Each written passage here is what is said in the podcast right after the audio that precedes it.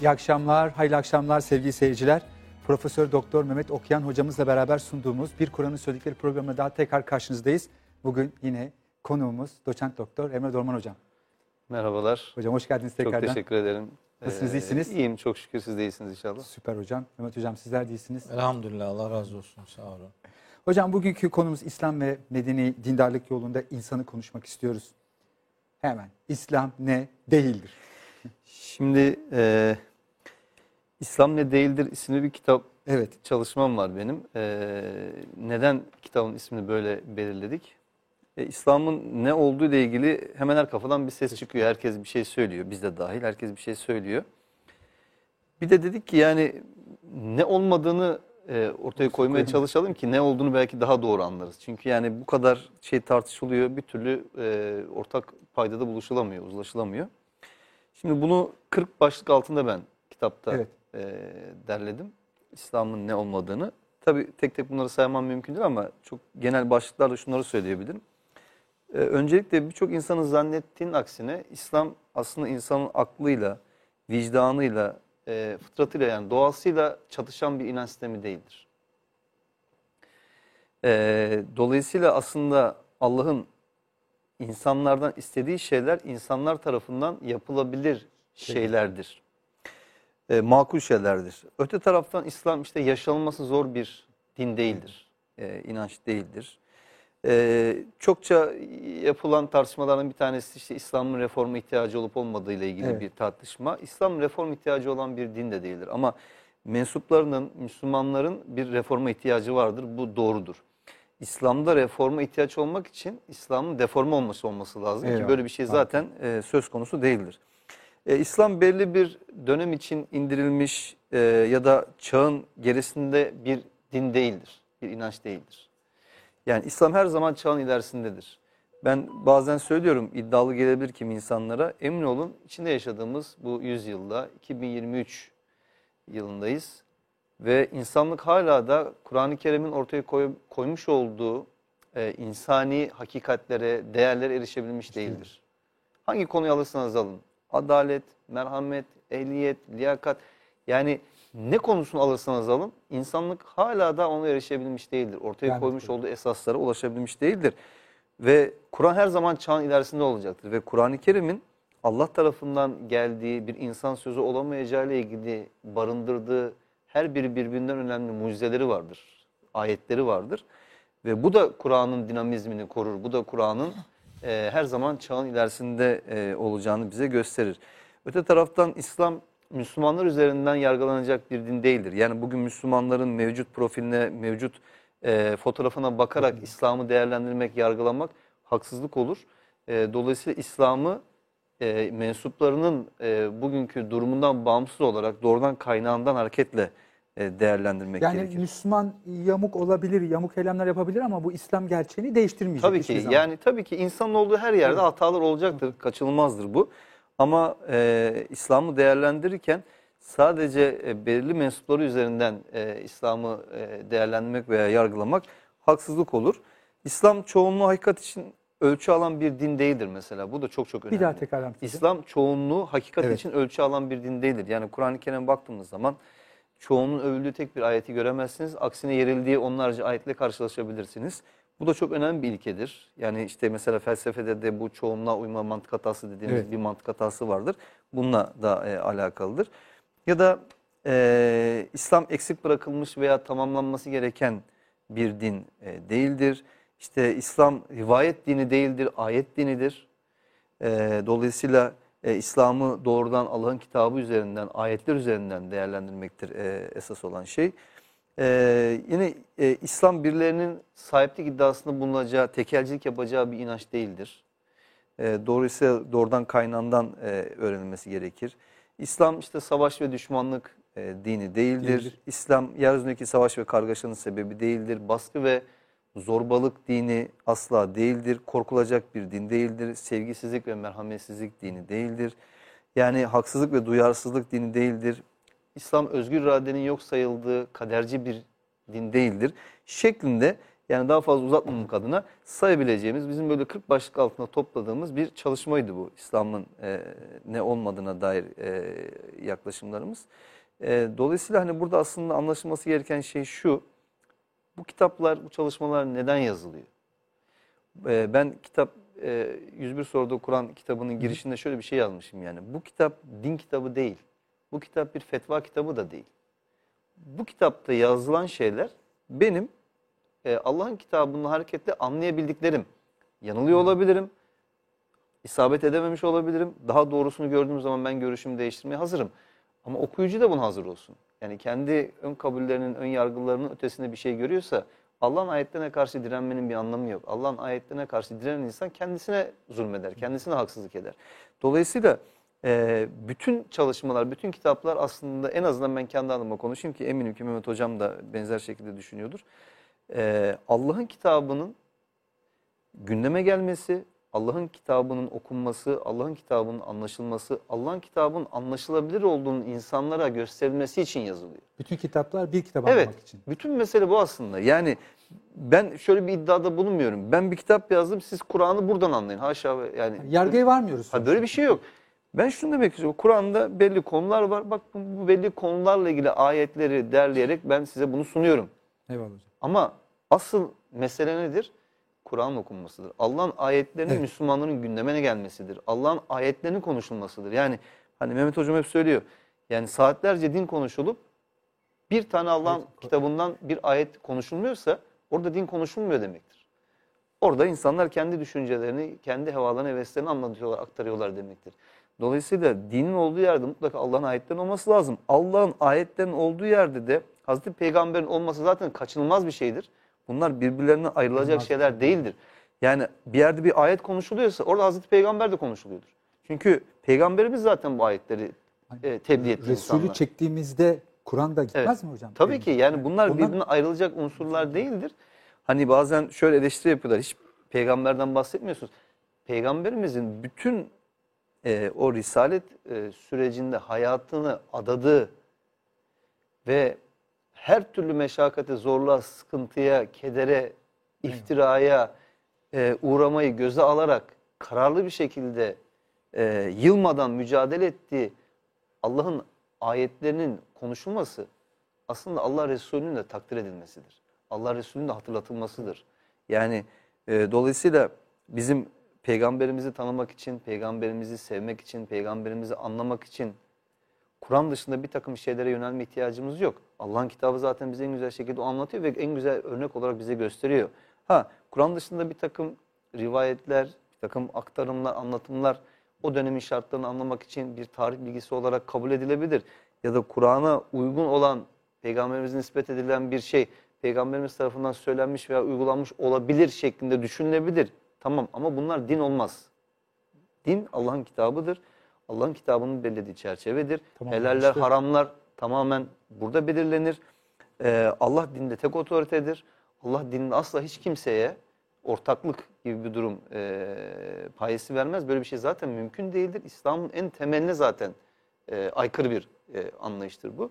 O yüzden hani e, İslam'ın ne olduğu ve ne olmadığı e, anlaşılmak isteniyorsa bunun mutlaka ama mutlaka e, Allah'ın kitabı üzerinden, Kur'an-ı Kerim üzerinden e, anlaşılmasının gerekliliğini hatırlatmak üzere hazırlanmış bir çalışmaydı.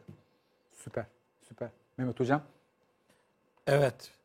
Ben de böyle dinliyorum. Mehmet Hocam diyor ki öyle paslar attık ki şimdi onlarca ayet okuyacağız. Evet ayet okuyacağım çünkü e, soru soru çok ciddi ve kapsamlı e, bir soru. Hani Kur'an ne değildir? Yani Kur'an'ın ne değildirini anlayacaksanız yani Kur'an kendini nasıl tanımlıyoru cevaplayacaksınız demektir yani. Ne, ne diyor? Ben neyim diyor. Siz onları bileceksiniz. İşte otomatik olarak ne olmadığını da anlayacaksınız. Mesela şöyle ayet-i kerimeler var.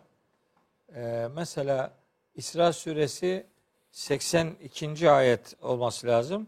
O ayette diyor ki Rabbimiz ve kul ca'al hakku 82 değil 81. ayet. İsra 81 yani 17. sure 81. Evet. ayette. Ve kul ca'al hakku Evet. ve zehakal batılu. De ki hak geldi, gerçek Gerçek. geldi Yani gelen gerçektir. Ve zehakal batılu batıl yok oldu. İnnel batıle kâne zehuka. Zaten e, batılın e, tabiatı Yıkım yok olmaktır, yıkılmaktır, yıkılmaktır diyor. Demek ki önce yani e, hakkın doğmasını sağlamak gerekiyor. Evet. İsra 81. ayete göre. Mesela şöyle bir ayet-i kerime var. Sebe suresi 49. ayet. Yani 34. sure 49. ayet. Orada diyor ki Kul ca'al hakku de ki hak gerçek geldi ve yub, ve ma yubdiul batılu artık batıl hiçbir şey ortaya çıkaramaz ve ma yu'idu hiçbir batıllığı Geri geri, de getiremez diyor. Yani hak ortaya çıkınca geride batılın yok oluşu, kaybetmesinin kaçınılmazlığı devreye girer. Şimdi bir ayette okumak istiyorum. Ee, Enbiya suresinin 18. ayet yani 21. surenin 18. ayeti diyor ki orada çok harika bir mesajı var bu ayetin. Ben bu ayetleri kendime ilke edindim, rehber edindim. Yani yolculuğumu bu ayetler üzerinden sürdürüyorum. Diyor ki bel nekzifu bil hakkı alel batili. Biz hakkı batılın üzerine öyle salarız ki, öyle atarız ki feyedmeguhu batılın beynini parçalar. İşini bitiririz. İşini bitirir. Ve mahu ve feizahu ve zâik bir de bakarsın ki batıl yok olup gitmiştir. Şimdi bakın bu dört ayet bu ben bu konuyu konuşmaya başladığımda birbiriyle ilişkili bu dört ayeti mutlaka okurum. E, o dört ayeti okurum ki hani e, insanlar bu ayetlere bakarak bir yolculuk sürdürsünler. İşte İsra 81 çok belirleyicidir. Sebe suresi 49 çok belirleyicidir. Enbiya, Enbiya suresi suresi. 18 çok e, belirleyicidir. Başka ayet-i kerimeler de var. E, mesela bizim bizim görevimiz demek ki hakkın güneşinin doğmasını sağlamaktır. Yani hakkın gerçeğin güneşini e, doğurursak yani onun ortaya çıkmasını sağlarsak batılın karanlıkları kendiliğinden yok olacaktır. Biz onun üzerinden Kur'an'ı tanımlarken Kur'an nedir, ne değildir sorusunu Kur'an'ın üzerinden yürü yani Kur'an'ın üzerinden onun belirlediği yolu kendimize yol edinerek yürümek durumundayız. Şimdi Emre dedi ki din, Kur'an akılla kavga eden bir din değildir. Evet. Yani bir kitap değildir. Evet çok önemli bu. Nereden anlıyoruz bunu? Bunu pek çok ayetten anlıyoruz da Kur'an-ı Kerim'in e, dinle fıtratı eşitleyen ayeti vardır. Rum suresinin 30. ayeti. Evet. E, o ayet dinle fıtratı eşitliyor. 30. surenin Surenin- 30. ayeti. Orada diyor ki Yüce Allah فَاَقِمْ وَجْهَكَ لِدِّينِ hanifa Yani Allah'ı birleyici olarak sen yüzünü, benliğini, her şeyini e, dine çevir. Yani fıtratallahi leti fataran nas aleyha. Allah'ın insanları üzerinde yarattığı fıtrata çevir. Demek ki din demek fıtrat demektir. Belki sırf bunun içindir ki peygamberimize nispet edilen bir rivayette diyor ki küllü mevludin yuledu ala fıtratil İslam. Her doğan İslam fıtratı üzere doğar. Evet çünkü ayeti kerime zaten onu söylüyor. Din, fıtrat eşitlenerek insanlara sunulur. Bizim kitabımızla yani vahyedilen bu ilahi mesajla insanın fıtratı ve vicdanı ikiz kardeştir. Bunların sahibi Allahu Teala'dır. Bunların ikisinin birbiriyle çelişecek hiçbir tarafı olamaz. Yani Kur'an'ın ama gerçekten Kur'an'ın söylediği birinin öbürünün katmalarından söz etmiyoruz. Kültürel bir takım birikimlerin şekillendirdiği bütünden söz etmiyoruz. Yani kültür başka bir şeydir, din başka bir şeydir. En büyük problemlerimizden bir tanesi dinle kültürü eşitlememizdir. Dinle kültürü eşitliyor. Kültürde bir takım sıkıntılı şeyler varsa onu dine mal ediyor. Ondan sonra faturayı da dine kesiyor adam. Halbuki kültür denen şey geleneği aslında temsil eden, gelenekle izah ettiğimiz bir birikimin adıdır. Gelenek de iki unsuru olan bir bütündür. Geleneğin bir gelen kısmı var, bir de eklenen kısmı var. Gelen vahiydir, eklenen ek ise ona sonradan eklenen kültürel e, motiflerdir. Eklenenler gelene uyuyorsa eyvallah sorun yok. Ama eklenenler gelene uymuyorsa o eklenenin kültür olduğunu, din olmadığını prensip olarak belirlemek durumundayız. Buradan hareketle işte İslam dünyasında, Müslümanların dilinde bazen hani böyle aklın, mantığın, izanın, fıtratın, vicdanın kabul etmeyeceği bir takım söylemler duyarsınız. Sonra dersiniz ki Allah Allah yani bir de bunlara bakarak dine mesafeli durmayı tercih edenler oluyor. Halbuki hani yolcuya kızarak yola küsmenin bir alemi yok. İnsanlar hata yapabilirler.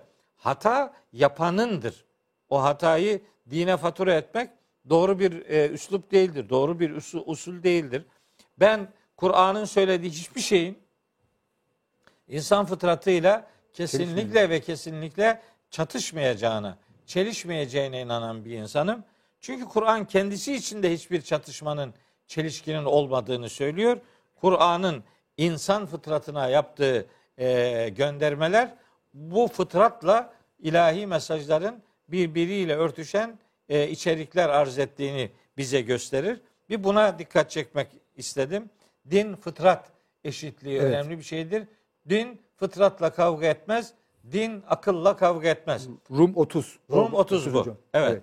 Ee, dinin fıtratla fıtratın dinle eşitlendiği ayet Yani o ayet yaratılış kerimede. formatımızın, o fabrika ayarlarımızın Allah'ın nuruyla birleşmesi fıtratın aç çağrısı gibi. O Evet. kendisini arıyor ve buluyor oradakini. bulur. Evet. Yani hiç ama Kur'an'ın gerçekten Kur'an'ın dediğini Dedik, sunarsanız bu sanarsın belli. tabii ki. Bakın kültürel bir takım katışmalarla, katmalarla eğer bir şeyi anlatıyorsanız orada faturayı Kur'an'a kesmek haksızlıktır yani. Eyvallah hocam. O başka bir şeydir yani. Başka bir unsur devrededir. Ayıklamak lazım.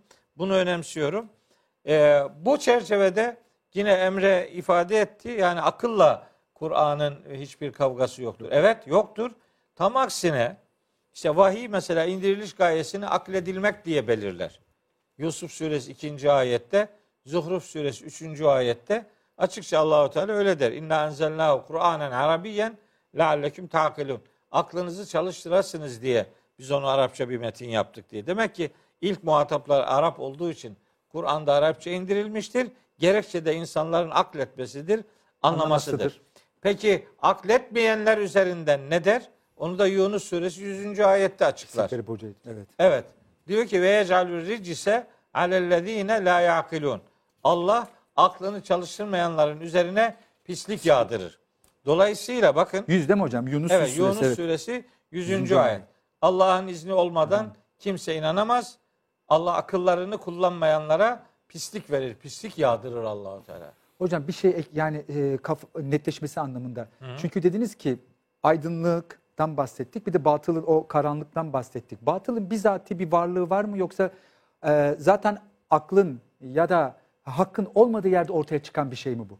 Yani yani hakkın olmadığı yer batılın bulunduğu Bu yerdir. yerdir. Öyle deriz yani. Eyvallah. Ee, yani belki bilmiyorum ne kadar doğrudur ama benim de aklıma öyle şeyler geliyor. Çünkü ben şunu diyorum dedim yani şurada bir karanlık var ben bunun kaynağına gideyim diye bir şey yok. Yani biz ışığın kaynağına gideriz.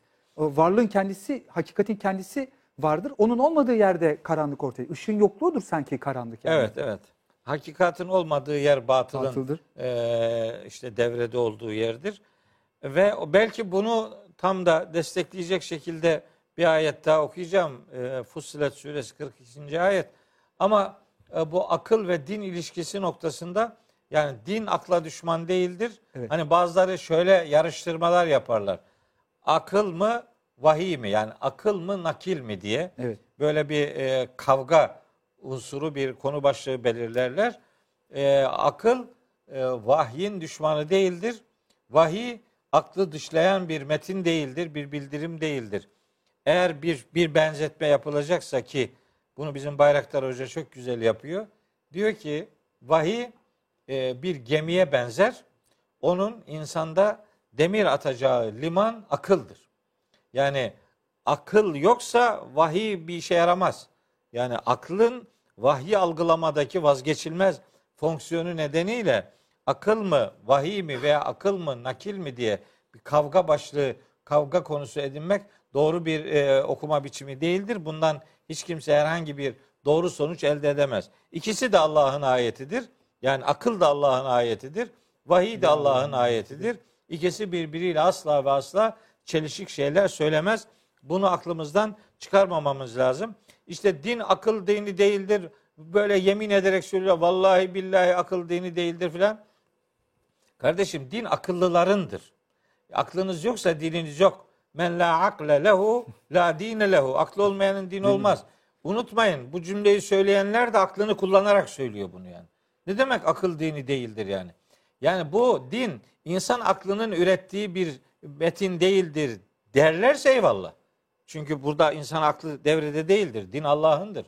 Ela lillahi dinul halis. Arı duru din dikkat edin sadece Allah'a aittir. Allah dininde bir şirketin sahibi değildir. Ortağı falan yoktur. Ama burada bu dinin emirlerini, yasaklarını algılamada dinin muhatabı akıldır. Akıl. Ve akılsız din ya da dinsiz akıl nihayetinde doğru beraber yürümeyeceği çok rahat kestirilebilecek Ölçüsüzlük gibi bir şey hocam herhalde. Evet din adına hakikate ulaşmanın imkansız olduğu bir e, yanlış yürüyüş biçimidir. Din akıl veya akıl vahiy veya akıl nakil kavgasını ortaya koymak doğru bir okuma biçimi değildir. Şimdi e, Kur'an ne değildir ve da İslam ne değildir, Kur'an ne değildirin cevaplarından biri de Kur'an iptal edilecek bir metin değildir.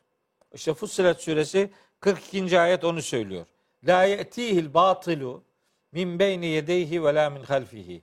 Önünden arkasından açık gizli, Gizli. hiçbir batıl Kur'an'a gelemez. Hiçbir şey Kur'an'ı iptal edemez. Allah'ın kitabı Allah'ın sözü olması itibariyle herhangi bir iptalin, herhangi bir reddedişin, herhangi bir yanlışlığın konusu olarak tanıtılamaz, tanıtılmamalıdır. Ee, bir teknik konu vardır. O teknik konuyu da bilenler ya da ilgilenenler için hatırlatmalıyım. Bazı e, görüşler var, bazı yaklaşımlar var. Belli ayetlerin belli ayetleri hükümsüz Neslettiği. iptal ettiği şeklindeki bir kabul vardır. Teknik olarak onun adına nesih deniliyor. Ee, Kur'an bünyesinde Kur'an'ın içerisindeki ayetlerin herhangi biri hiçbir şekilde hükümsüzlükle tanıtılamaz. Allah'ın her ayetinin her şartta doğrudan veya dolaylı olarak hüküm açısından veya mesaj açısından herkese her an söyledikleri vardır. Söylemek istedikleri vardır. O itibarla nesih üst başlığında ayetlerin birbirini iptal ettiği şeklindeki görüş kesinlikle ve kesinlikle Kur'an'a uygun değildir. Bu Kur'an'ı doğru anlamamaktan ya da anlayamamaktan kaynaklı bir kendince bir çıkış yolu olarak sunuluyor. Ben o çıkış yolunun da doğru bir yol olduğu kanaatinde değilim. Çünkü bu ayete doğrudan aykırıdır. Çünkü bu Nisa suresi 82. ayette Kur'an'da çelişki olmayacağını söylüyor. Evet. Bir ayet bir ayeti iptal ediyorsa o ayet o ayetle çelişiyor demektir. Ayetler arasında, Kur'an ayetleri arasında hiçbir şekilde ihtilafın, çelişkinin olmadığı Nisa suresi 82. ayette açıkça ifade ediliyor. Meseleye buradan bakmak lazım. Bir ayet daha hatırlatmalıyım. Kur'an ne değildir ya da İslam ne değildir'in cevabı olarak Kur'an üzerinden ifade edeyim. Tarık suresinin 14. ayetinde Allahu Teala diyor ki 13. ayette innehu lekavlun faslun Kur'an hakikatleri açık açık ortaya koyan bir kitaptır. Ve ma huve bil hezli. O hiçbir şekilde şaka değildir. Şaka, evet. Asla ve asla şaka değildir. Yani Kur'an hiç, hiç, hiç kimsenin alay konusu edemeyeceği bir kitaptır.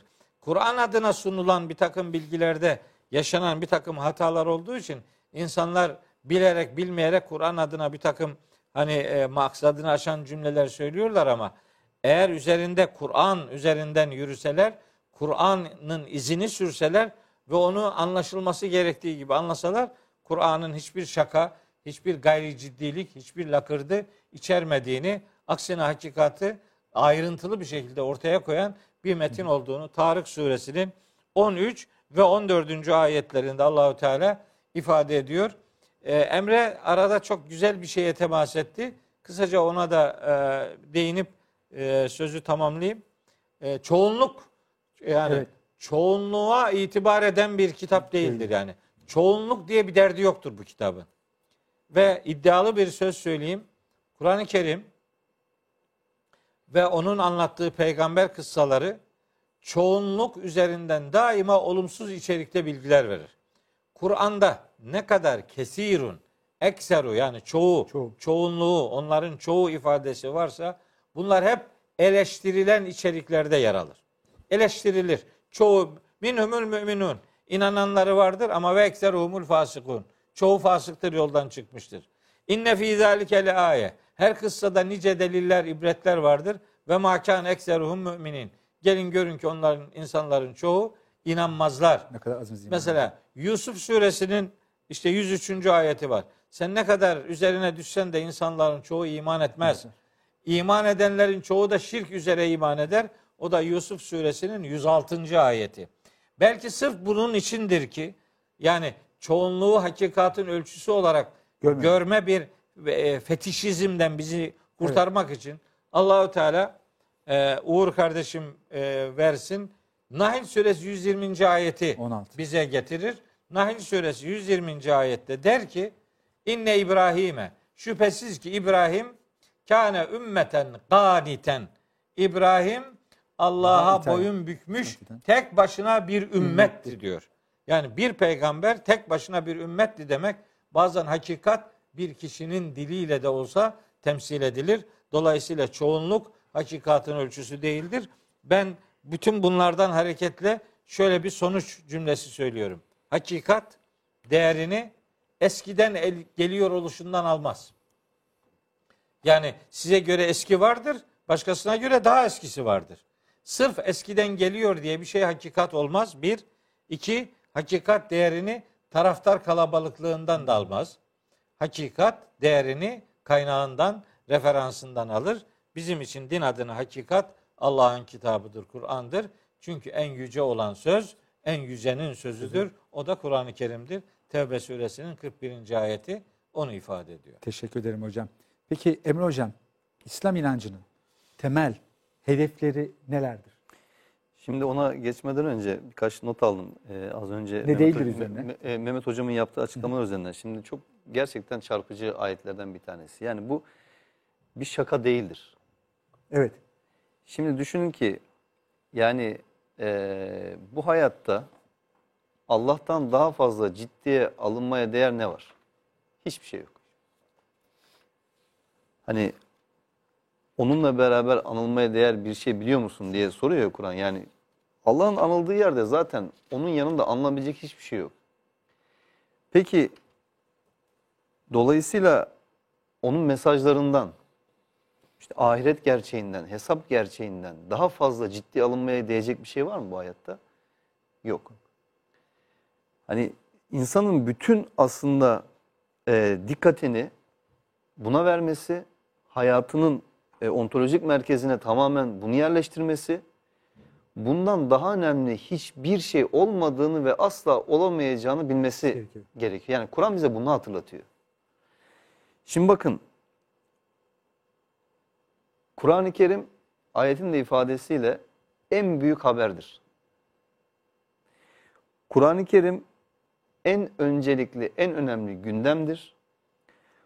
Kur'an-ı Kerim ciddiye alınması gereken en önemli son dakika haberidir. Yani insanlar için daha bundan daha ciddi bir şey yok. Her ne olursa olsun. Ama işte Kur'an'ın yapmaya çalıştığı şey nedir? İstediği şey nedir? O son saat gelmeden önce, ölüm gelip bizi bulmadan önce bu hakikatle yüzleşmek ve hayatımızı ona göre biçimlendirmek. Yoksa ahirette zaten hepimiz bu gerçekle karşılaşacağız. Ama iş işten geçmiş olacak. Ve hatırlarsanız insanlar yeryüzüne dönmek isteyecekler. Ya leyteni kunte turabi diyecek, dişlerinden alacak. Evet yani işte hatalarıyla yüzleşmek ve hatalarını telafi etmek isteyecek. Salih ameller üretmek isteyecek. iman edip iyi işler yapmak isteyecek. Ne için? O gerçeği gördüğü için. Ama bunun mümkün olmadığını söylüyor Kur'an bize. Evet. Dolayısıyla Kur'an-ı Kerim eee, hayatın gündemine Allah'tan, Allah'ın dininden, Allah'ın ayetlerinden, ahiret gerçeğinden daha önemli hiçbir şey olmadığını bize hatırlatmak üzere bu mesajları Rabbimiz hatırlatıyor, gönderiyor. Peki temel hedef Temel nedir hedef, evet baktığımızda? O en önemli haberdirin ayetini söyleyelim de Söyle. Nebe, kardeşlerimiz Nebe işte suresinde evet. Nebe suresinin başında var. Seninle bir programda böyle bir hatıramız da var. Ee, Amme yetesâelûne anin nebe'il azim ellezî hum fîhî muhtelifun. Hakkında ihtilaf ettikleri o büyük haberin ne olduğundan e, neyi ne olduğunu birbirlerine soruyorlar diye geçiyor. Surenin hemen başı. Bir de Saat suresinde var bu. 67. ayette. Kul de ki huve Kur'an nebe'un azimun. Büyük bir haber Haberdir. acil bir haberdir. Son dakika haberidir. Entüm anhu mu'ridun. Siz ise ondan yüz çeviriyorsunuz. Ondan daha acil bir haber yok. Dolayısıyla aklı başında olan Allah'ın ne dediğine bakarak hani acil ve son dakika haberinin ne olduğunu Kitabullah'tan öğrenmeye gayret eder. Ufak İşte bir katkım olsun. Allah razı olsun hocam. Enbiya suresinde de işte yine hatırlatıyor hocam bize. Yani gerçek artık hani insanlara gelmiş ama onlar hala yüz çeviriyorlar. Hı hı. Yani e, ne bekliyorlar? Hani hani beni yaratana niye kulluk etmeyecekmişim ben var ya ayette. Bu çok çarpıcı bir şey yani. Hani seni bir yaratan var. Sen hiçken seni var eden, varlık sahasına çıkartan var ve ona kulluk etmeyip ne edeceksin? Esasında insanı anlamlı, değerli ve şerefli kılan şey Allah'a yapılan kulluktur. Çünkü sizi sıradan herhangi bir şey olmaktan çıkartıp özel bir statüye konumlandırır bu. Evet. Yani Allah e, doğanın dışına çıkartırsanız, resim dışına çıkartırsanız, Allah'ı yok sayarsanız aşağı, geriye kalan nedir? Geriye kalan bir anlamsızlıktır, bir başıboşluktur, bir kaostur, bir yokluktur aslında. Yani sizin insan olarak yeryüzüne gelmenizi irade eden bir yaratıcınız yoksa şayet, sizin diğer canlılardan sizi Ayıran. daha değerli kılacak bir şeyiniz de yok demektir. Bir anlamınız da yok demektir. Pekala farklı mutasyonlar gerçekleşse insan olarak değil de bir sincap olarak da dünyaya gelebilirdiniz. Eğer ki doğanın bir kazasıysanız. Ahlaki anlamda da sizi değerli kılan bir şey kalmıyor ortada. Çünkü doğada canlıların birbirlerine karşı ahlaki yükümlülükleri, sorumlulukları olmadığını biliyoruz. İnsan da eğer ki doğanın bir kazasıysa insan da ahlaki anlamda bir değeri veya bir özel durumu, statüsü söz konusu olmuyor. İşte bu anlamda aslında Kur'an'ın, İslam'ın e, hedefi nedir, yapmaya çalıştığı şey nedir diye baktığımızda Kur'an-ı Kerim vahyi, Kur'an vahyi baştan sona şahsiyetli ve nitelikli bir birey ve bu bireylerden oluşan şahsiyetli bir toplum hedefliyor. Şahsiyet inşası. Şahsiyet inşası yani bunu hedefliyor Kur'an-ı Kerim. İnsana insan olduğu gerçeğini hatırlatıyor. Yani sen yaratılıp başıboş bırakılacağını mı zannediyorsun hatırlatıyor insana. Sen öyle başına buyruk hareket edemezsin. Senin en başta Allah'a karşı sonra da Allah'ın yaratıklarına karşı görev ve sorumlulukların var ve sen bunun bilinciyle hareket etmek durumundasın. Sen alelade herhangi bir canlı değilsin. Değilsin. Allah bu sorumluluğu sana yüklemiş. Hiç kimsenin yüklenmeye cesaret edemediği sorumluluğu sen yüklenmişsen bunun hakkını vermek durumundasın. Çünkü bunun hesabı olacak. Ee, güvenilir, adaletli, merhametli, ilkeli, ölçülü, erdemli bir toplum. Yani İslam inancının temel hedefi nedir dedik ya yani dolayısıyla Kur'an-ı Kerim'in temel hedefi nedir? Omurgalı bireylerden oluşan omurgalı bir Şahsiyet toplum evet. adaletli, liyakati, ehliyeti esas alan, meşvereti esas alan, istişareyi, görüş alışverişini esas alan, hakka hukuka uygun. Dolayısıyla aslında dinin, İslam'ın temel hedefi bize insan olduğumuz gerçeğini hatırlatmak ve ona göre davranmamızı sağlamak, bize yol göstermek. Şimdi dikkat ederseniz hani eğer kitap gelmemiş olsaydı insanların Allah'a karşı bahaneleri olacaktı değil mi? Ayetler buna dikkat çekiyor. Eğer bize kitapta elçi de gelmiş olsaydı hani doğru yolu bulurduk demeyesiniz diye size kitaplar da geldi. Elçiler de geldi hatırlatmasını yapıyor ayetler bize. Çünkü insanın gerçekten bu konuda bir bahanesi olabilirdi. Evet Allah insan akıl vermiş. Akıl Akıl, Büyük vicdan, oranda- fıtrat bunlar yetmiyor mu hocam? bu büyük oranda bunlar doğru ve yanlış arasında ayrım yapabilir ama akıl, vicdan, fıtrat dediğimiz şey insanın içine bulunduğu toplum, o toplumun şartları, örf, adet, gelenekleri, kültürleri de şekillenebilen bir şey. Dolayısıyla en akıl dışı diyeceğiniz şeyi bile akıl e, bir manipülasyonla meşrulaştırabilir.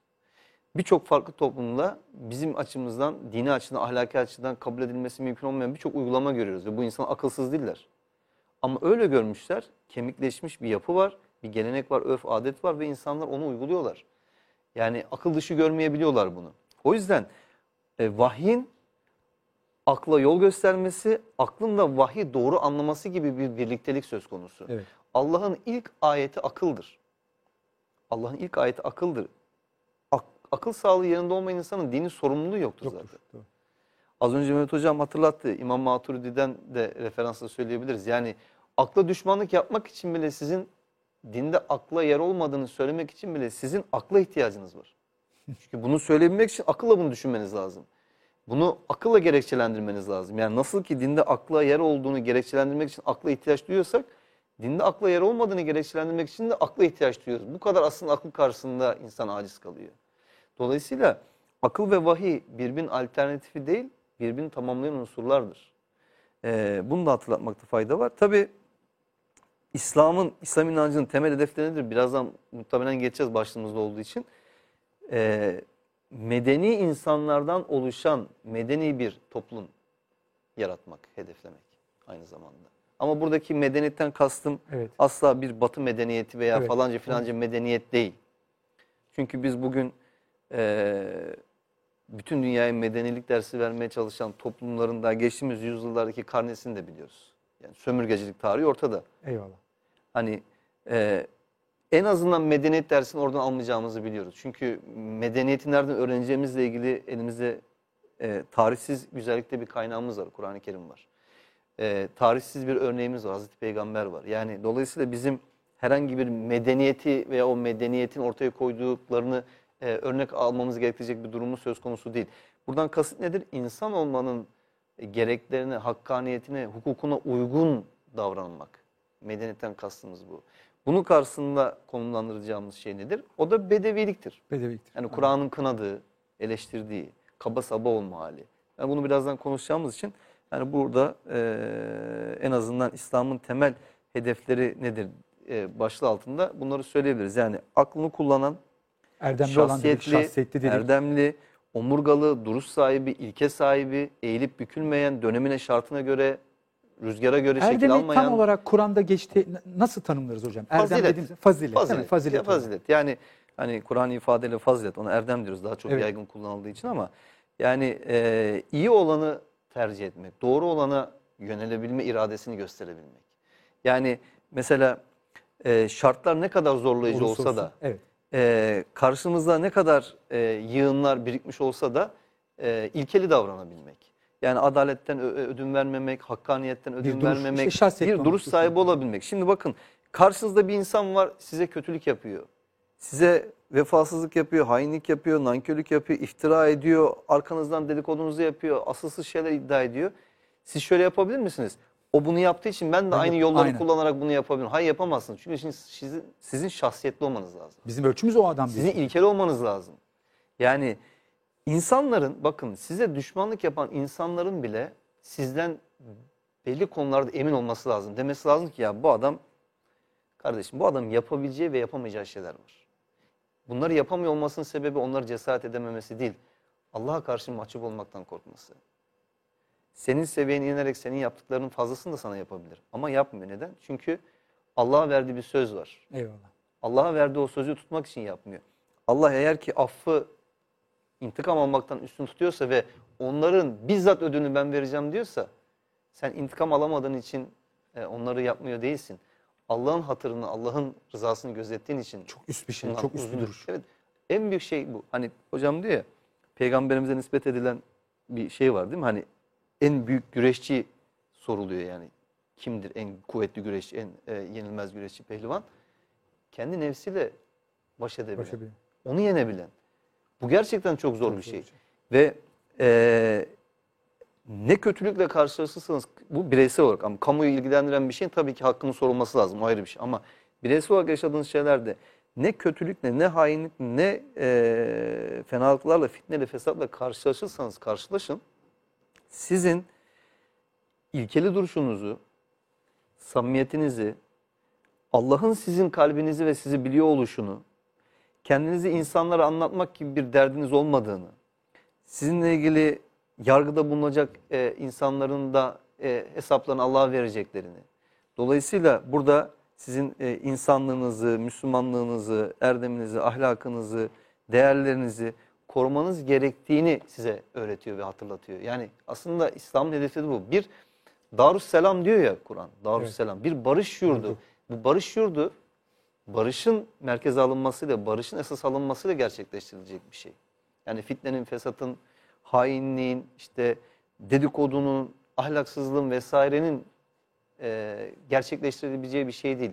O yüzden Kur'an-ı Kerim birçok birbirinden önemli konuyla ilgili bize vurgu yapıyor. Yani Hucurat Suresi'ni yani düşünüyorsun Hucurat Suresi bu topluma inmedi mi acaba? Bu Harika. insanlığa inmedi mi acaba Hucurat Suresi? Yani hiç başka bir şeyle ilgili siz şöyle çarpıcı bir şey duyabiliyor musunuz? Yani ölmüş kardeşinizin etini yemek ister misiniz gibi çarpıcı bir şeyle karşılaşıyor musunuz hiç Kur'an-ı Kerim'de? Ama işte dedikodu dediğimiz hani hepimizin birbirinin etini e, yeme e, durumunda e, bizi bırakan korkunç bir şeyi insanların meşrulaştırabildiğini görüyorsunuz. Yani daha önce programda konuşmuştuk. Adam diyor ki dedikodu yapıyor, iftira ediyor birisine, yalan haber yayıyor hakkında. Sonra diyor ki ama yok benim niyetim kötü değil ya benim kalbim temiz diyor. Nasıl kalp temiz olabilir? Nasıl niyet iyi olabilir böyle bir şeyde? Dolayısıyla işte Kur'an o erdemli toplumu oluşturabilmek için önce o şahsiyetli e, bireyleri yetiştirmek istiyor. Onlara insan olduğu gerçeğini hatırlatmak istiyor. Allah'ın ayetleriyle kalplerini, vicdanlarını, zihinlerini buluşturuyor. Ve ancak bu şekilde doğru bir yol e, alabileceklerini e, ona gösteriyor. Temel hedefler olarak bunlar sayılabilir. Mehmet Hocam bana kızacaksın ama son 3 dakikamız ve seninle olmaz. Nasıl bitirelim. ya? Böyle bir şey olamaz ya. Bitti Olmaz. inanılmaz. Tam Çok zamanın güzeldi. e, izafi olduğunu biliyoruz da bu kadar, kadar değil da herhalde. değil. Seninle Neyse. bitirelim hocam. Son 3 dakikamız. Ben şimdi bir sürü not almıştım. Onları söyleyecektim ama o zaman o zaman bir kısmını söylemeyeyim. Ee, belki hepsini toparlayacak hani bir Eyvallah. böyle şablon İnşallah. çizerek kardeşlerime ifade edeyim. Emre'nin dediklerinin hepsi Kur'ani versiyonları olan, Kur'ani arka planları olan e, beyanlar. E, onlara bütün kalbimle katıldığımı ifade edeyim. E, hele ki en sonunda işaret ettiği Hücurat Suresi. Hücurat Suresini bir program konuşmak lazım. Eyvallah. Çünkü Başında da konuşmuştuk seninle hocam. Evet yani Hücurat Suresi yani bir bir insan kaliteli bir insan ve kaliteli insanlardan oluşan bir toplum Topluluk. nasıl e, oluşturulabilirin kodlarını verir. Harika bir suredir. Çok da kısa bir sure. 18 ayettir yani. E, onun üzerinden bir şey e, söylemek istiyorum. Mesela bana sorsa biri dese ki İslam'ın amacı nedir? Ben şunu söylerim çok rahat. Muttaki insan yetiştirmektir yani. Takvalı insan. Takva demek sorumluluğunu bilen, sorumluluk sahibi, duyarlı insan demektir yani. Çünkü Kur'an'da şöyle ayetler var. Ya eyyühellezine amenu ittakullâhe. Ey iman edenler ittakullah. Allah'a Allah'a karşı muttaki olun. Bu şöyle tercüme ediliyor. Allah'tan korkun. Hayır. İttakullah Allah'tan korkun demek değil. Allah korkunç bir varlık değil. İttakullah Allah'a karşı duyarlı olun. Takva demek korunaklı olmak demek. Duyarlı olmak demek. Sorumluluğunu bilmek. Sorumlu davranmak demektir. Bu kavrama, bu anlamı kendisinde olan asıl anlamı verirseniz inanın ayetlerin size söylediği şeylerin e, çehresi değişir yani. Bambaşka şeyler düşünürsünüz. İşte e, oruç ayında müminler oruç ayında oruç ayetini okurken tercümeyi şöyle dinliyor. Ey iman edenler sizden öncekilere farz kılındığı gibi oruç size de farz kılındı. Umulur ki Korunursunuz. ko- korunursunuz. E, veya korkarsınız. Ya bu korkmak falan korunmak işte bu bu yani korkuyorsanız sakınıyorsunuz demek. Korunuyorsanız alanda değilsiniz demektir vesaire. Halbuki duyarlı olmak manasını verirseniz oruçlunun oruca, oruçluya, topluma, kendine, başka şeylere karşı sorumluluklarının ne olduğunu ona öğreten bir boyutu vardır orucun. Takvanın böyle bir boyutu vardır. Her ibadetin amacı da aslında takva denizine bir e, bir ırmak daha akıtabilmektir. İbadetler onun için yapılır. Ben İslam'ı böyle özetlerim. Muttaki insan yetiştirmek. Mesela adaletle ilgili şeyler var. Muhteşem ayetler var yani. Kur'an ve adalet konusu mutlaka konuşulmalıdır. Yani adalet, bu kitabın adaletle ilgili işte Nisa suresi 58. ayet okumak lazım. Maide suresi 2. 8. ayetler okumak lazım. Nisa suresi 135. ayeti okumak lazım. Mümtehine suresi 7, 8, 9. ayetleri okumak lazım. E, vesaire yani Bunlar okunacak. gece ev ödevi olsun bize. Nisa suresi 58 mesela ya. 58'i okumadan olmaz. Ha bunların hepsini içerecek şekilde e, bir tanesini e, ekrana vermiş oldu Uğur kardeşim. Nisa 58 mesela. Bu toplumun her ferdine hava kadar su kadar lazım olan, gerekli olan bir ayet-i kerimedir bu.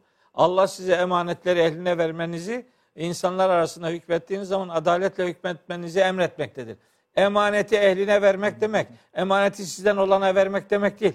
Senin istediğine vermek demek değil, kayırmak demek değildir. Kim ehilse ona emaneti vermek. O kadar ki mesela biri size bir konuda kötülük yapmış olsa ona duyduğunuz öfke sizi adaletli olmaktan engellemesin diye de Maide suresi 8. ayet-i kerime var. Ben bunu, bütün bunları içerecek şekilde soruyu cevaplayacak şekilde bir şey söyleyeyim kardeşlerime. Kur'an-ı Kerim'de 89 defa geçen bir ifade var. 88, 89. 89 olması lazım veya 88. Bu ya eyyühellezine amenu ifadeleri özgürcüm. Kur'an-ı Kerim'de ne kadar ya eyyühellezine amenu varsa sizin sorunuzun cevabı oradadır. Ya eyyühellezine amenu demek. Allahu Teala bir fert, bir toplum inşa etmek istiyor demektir. O 88-89 ayetteki ya eyyühellezine amenülerin tercümelerine bakılsın. Onlar bazen bir ayet olur, bazen bir grup ayet olur. Tek ayette bitmeyebilir. O ayetleri ya eyyühellezine amenu ile başlayan ayetleri okusunlar. Rabbimizin nasıl bir toplum ve onları oluşturacak nasıl bir fert e, yetiştirmek istediğini anlayabilir. Çünkü eğer fert değişmiyorsa onların oluşturduğu toplumu Allah değiştirmeyeceğini Rahat suresi Suresinde 11. Çok ayette ifade ediyor. Çok teşekkür Çok hocam. ufak bir hemen Tamam hocam, katkı süremiz bitirelim. bitti ama yani çok e, önemli şey söyledi e, Mehmet Hocam. Şimdi Bakara suresinin hemen daha ilk ayetlerinde bize bir gerçek hatırlatılıyor. E, bu kitabın, Kur'an'ın muttaki olanlar için doğru yol rehberi olacağı. Evet. Yani insanın önce kendi o sorumluluk bilincine girmesi, o duyarlılığı göstermesi gerekiyor ki Kur'an ona hitap etsin. Harika hocam. Ama e, biz muttaki değiliz. Biz o duyarlılık ve sorumluluğu göstermiyoruz. Kur'an da bizim yakamıza Hidayetten yapışıp takva. yap- yakamıza yapışıp bizi doğru yola e, iletecek değil yani. Önce bizim muttaki olmamız lazım ki Kur'an'ın muhteşem hep her biri birbirinden önemli ayetlerini hayatımıza e, taşıyabilelim. Çok teşekkürler hocam. Mehmet hocam ağzınıza, yüreğinize sağlık. Teşekkür Emre hocam tekrardan Teşekkür teşekkür, ederiz. ederiz. Yüreğinize sağlık. İnşallah erdemli, şahsiyetli, gene Kur'an'ın dediği gibi Bakara 140'te sizi insanlar şahitler olmanız dileğiyle, duasıyla, eylemiyle bir başka programda görüşme dileğiyle. Ne, bileyim, Allah'a ne güzel sunucunun ayetle başlayıp ayetle bitirmesi harika. Teşekkür ederim Ya hocam. ne olacak? Ne güzel elhamdülillah.